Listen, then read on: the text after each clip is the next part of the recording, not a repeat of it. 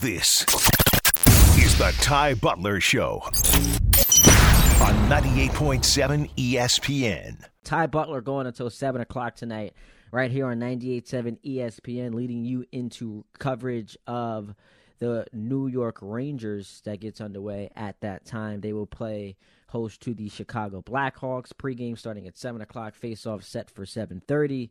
We will delve into the football. It's a big week 13 for you know everyone, including the locals, with the Giants and Jets playing relevant football in the month of December for the first time in a long time. So uh, there's a lot to get into there as the Giants host the Commanders. Meanwhile, the Jets on the road in Minnesota to take on a Vikings team that we're not sure how good they are. Their record says nine and two, but we'll dive into the chances that the Jets can pull off the upset tomorrow in Minnesota. Of course, reacting to the the big story this weekend locally, of course, and that is Jacob DeGrom signing a five year, $185 million contract to play with the Texas Rangers. That kind of came out of nowhere. A Friday night news dump. So we'll be all over that and how it could affect the Mets going forward and, and how the fans feel about that deal with DeGrom leaving them in free agency. The Yankees still waiting to hear word on what Aaron Judge is deciding as they pursue to bring him back fresh off of an MVP season. So a lot to get to.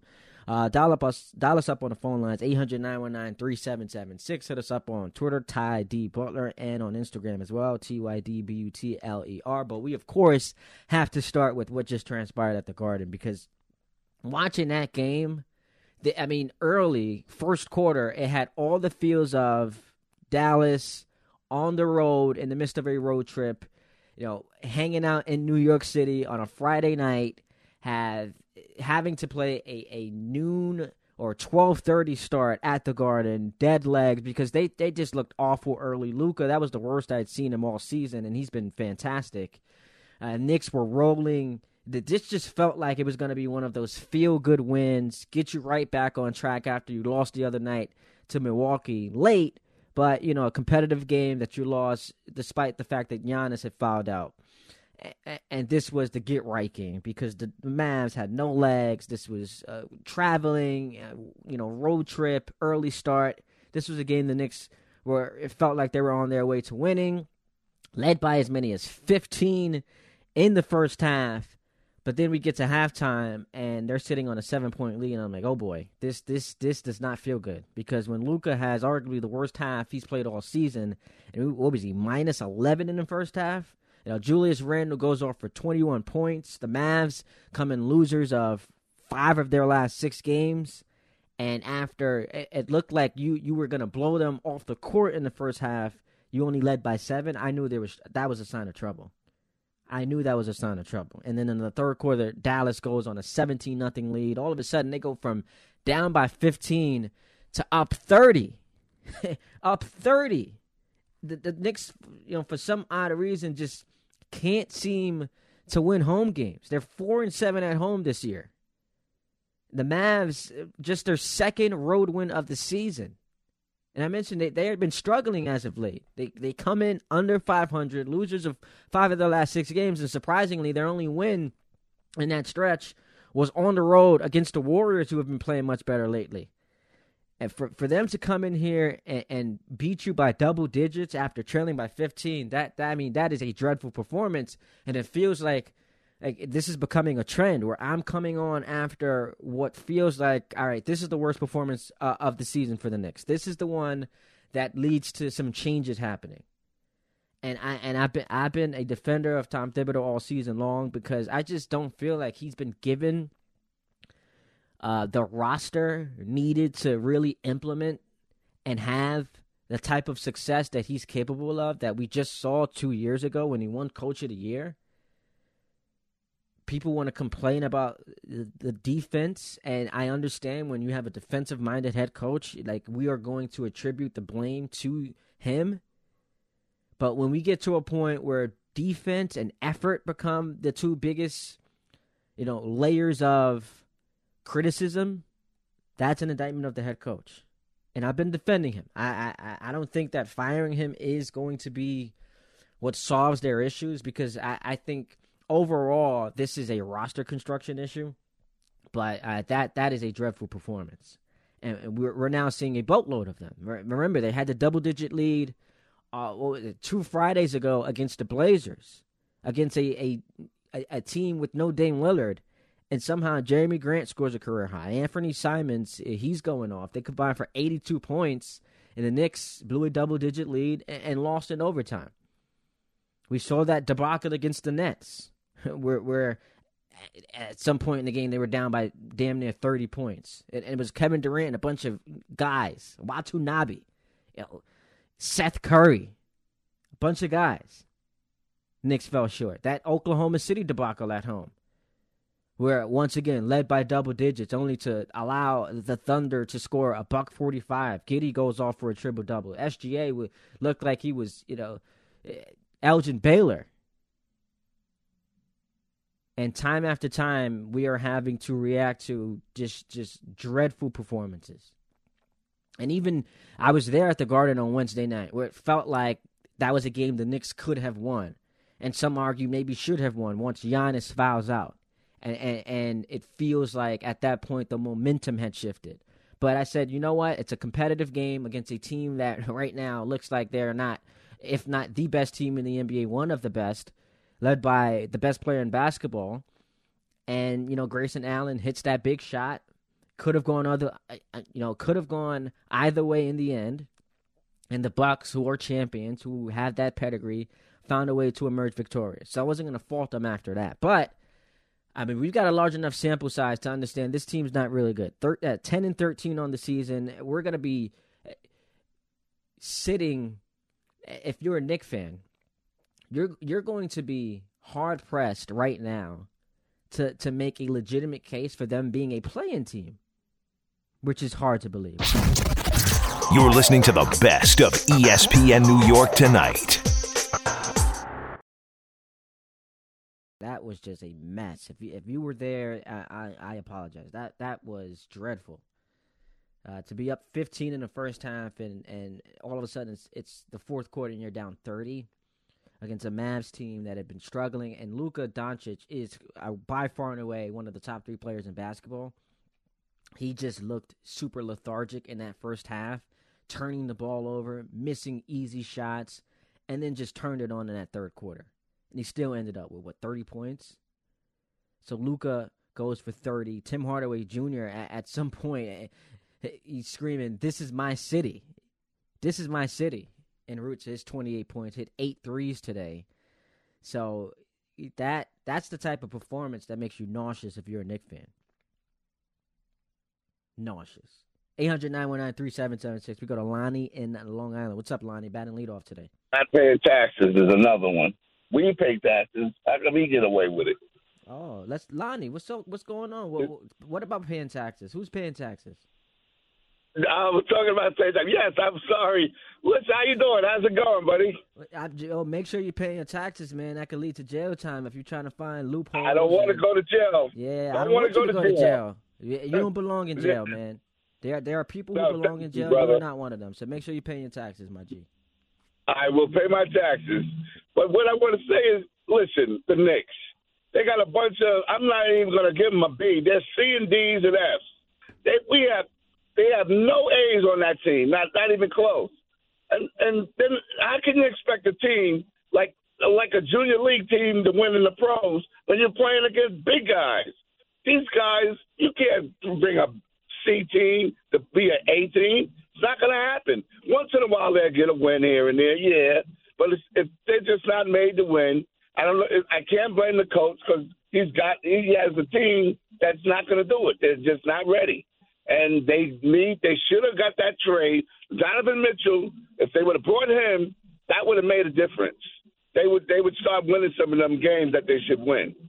It would what? definitely make a difference. But we don't have any A's, no B's. And D's not going to get it done. Now, what do you think?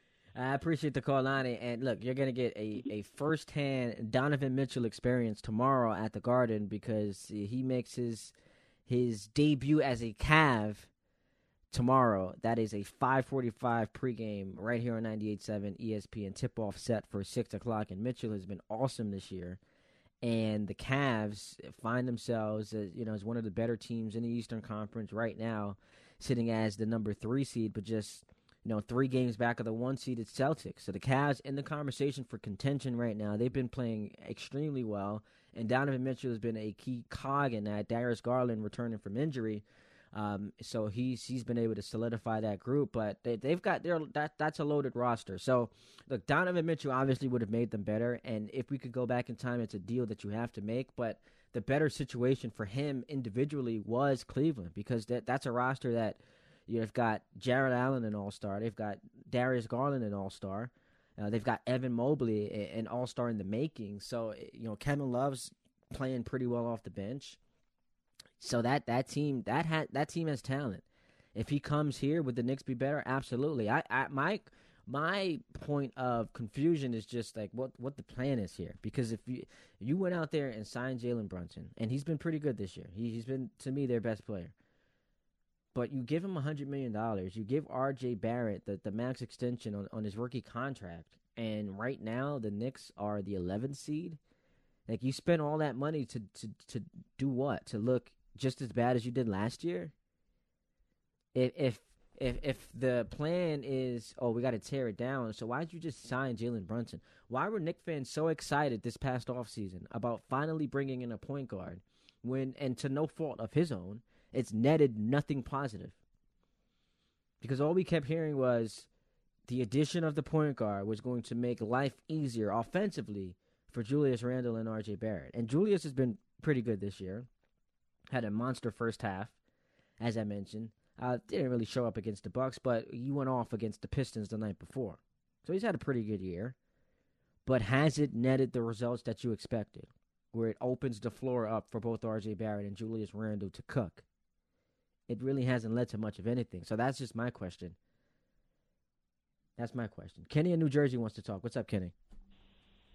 What's up, man? I had had a uh, Mets comment. I, I know we didn't touch on Mets yet, but I'm just itching to, to go off on these Mets because how do you let Jacob Degrom get away? How do you listen, do that? You Kenny, I'm, that? listen, I'm gonna let you finish, Kenny. Um, but it, when when the Rangers lose their minds and, and give and we're gonna get into this um, after uh, you know after we wrap up the next conversation. But when the Rangers completely lose their mind and give Jacob Degrom who in the last two years has started 26 games, 185 million dollars. Like that's insane. That's not a Met.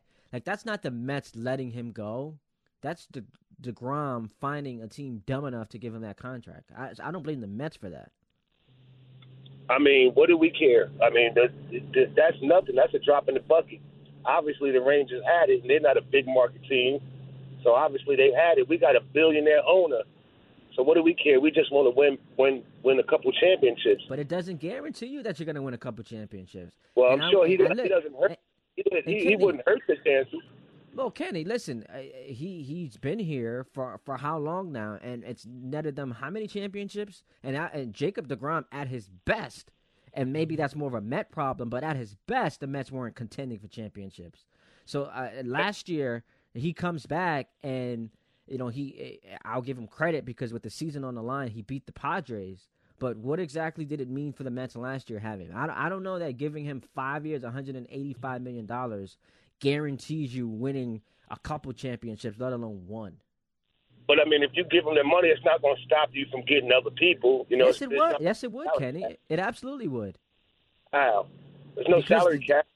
There's no salary cap, but there are punitive tax um, rules in place for guys like Steve Cohen because they want to level the playing field. So th- there's a Steve, Steve Cohen tax where it's going to strap you not just financially, but when it comes to, you know, giving out money uh, to players um, coming from overseas and, and, I mean, and draft compensation like that. That there are there are rules put in place to stop him from spending in a way that we know he wants to spend, but now that he has to abide by said rules, it, it, it, causes them to be a little bit more fiscally responsible. And and again, this isn't this wasn't that like Degrom healthy. I don't know if he's worth that money.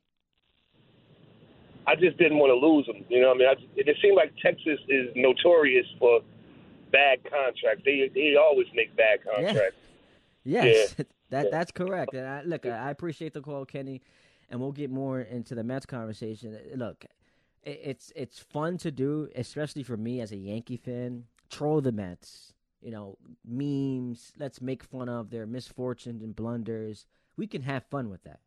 Like if you follow me on Twitter, Ty D Butler, and, and Instagram, you know I have fun with that, and it's it's it's because I'm a Yankee fan living in this city with Met fans, and I have a lot of Met fans uh, as friends, so it's fun to do. This is not the time for that. This is not a Mets blunder. This isn't, you know, come on the air and rip the Mets. How could you ever let Jacob DeGrom go? Five years, $185 million? No thanks. 800 919 3776. Momo in the car wants to talk about the Knicks. What's up, Momo? Hey, it's uh, it's actually Shlomo. Uh, we talked the other week. Oh, what's up? But yeah, but the Knicks. I think the problem is not uh, Thibodeau. I think it's Leon Rose and the way he you know constructed this team.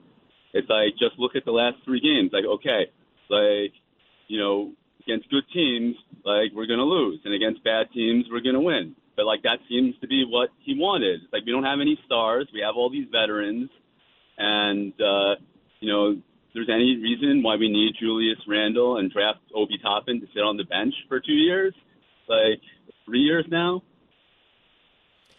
Uh, listen, uh, I appreciate the call. It, it, it's it's it is a problem that I agree with you that starts up top. Should Obi Toppin be playing more minutes? Absolutely, he should. I would like to see more a more polished game from Obi Toppin because what is this now year three for him? I would like to see him more polished and not just be someone who is a threat dunking the basketball. He's he's definitely improved his shot over the over the couple over the last couple years. He's uh, up to thirty seven percent this year, and it's, and it's his best mark of his career. And that was a point of emphasis for him. He he was going to get opportunities to hit open threes, and this year he's hitting them. But uh, there's he still leaves a lot more to be desired. And I understand clamoring for more minutes because he should be playing more than 17 minutes a game. Like he's one of the young guys who you could potentially build up as an asset.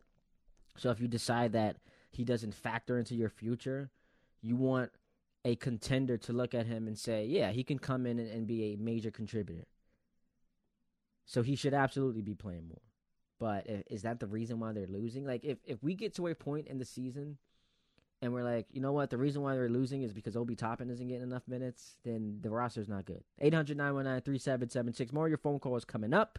Ty D. Butler on Twitter and Instagram. We will transition into the baseball. Of course, Jacob DeGrom is no longer a Met. He is now in Texas, and I'm not here for anyone blaming the Mets for him getting away because that contract was ridiculous.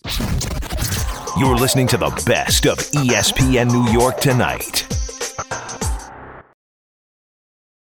Is this the worst loss of the season? Maybe. The Mavs down by as many as 15 in the second quarter, led by 30 in the third quarter. They used a 17 0 run in that third quarter to you know, really take control of the game. Luka played the worst half, arguably, of the season. Randle playing arguably his best half of the season in that first half. The Knicks only led by seven points. So to me, that was an immediately uh, an immediate sign of trouble. But with no Christian Wood, you know the Mavs just coming off of a, a, an overtime loss at the hands of the Pistons in Detroit. This is a 12:30 start for a team traveling on a on a road trip. Mavs have lost five of their last six games. I thought this was a was an awful loss, an awful loss. And now you are at the point of the season where you have a large enough sample size to say, you know, this team's just not very good, and they're going to be lucky to make the play-in tournament. So you, you you didn't qualify for the play-in tournament last year, and now this year you're going to be lucky to make the play-in tournament. So what exactly is the plan here? Because you signed Jalen Brunson, and, and as good as he's been, like he's not the needle mover when it comes to joining this team, becoming the best player, and now thrusting you into playoff contention and uh, you know one of the upper echelon teams. You didn't bring Jalen Brunson here to be your best player. You brought him in here to fill a, a much needed void and hole at the point guard position. And he's done that, but it just hasn't netted the results that you had imagined with regard to RJ Barrett finally becoming that perennial all star caliber player that you could build your franchise around. And Julius Randle, you know, adding to that. And again, Randle's had a pretty good season in my estimation, but it just hasn't come together for the Knicks. And uh, I, I point a large portion of the blame in the direction of RJ Barrett, who just hasn't matured the way that we thought he would. Because he's this he and he was good against the Bucks, but this year I'm looking at numbers that would suggest this is the worst version of him since his rookie season. I'm watching a guy who has zero confidence in his three point shot, doesn't have a lift, and I know he was sick and it took away from you know his mobility, but just overall this season he has not been good. He has not been good. Dave in Jersey City, what's up, Dave? Okay, good afternoon. Thanks for taking my call. Of course, thanks for making. I, I listen, listen all the time. A lot of people always talk about Toppin. Let's say Toppin versus Randle. Toppin is a long way from being a player like Julius Randle. Uh, Knick fans, I like Julius Randle. I'm a Net fan, but Julius Randle was a good player. I think the Knicks' problem was Fournier and um, Kemba Walker and that front office is ridiculous. And that's the problem. And they're trying to recover. I think Cam Reddish can be a much better player. And I think they have young players that still need to learn how to play the game of basketball. But they have talent, but they still don't know how to play the game of basketball.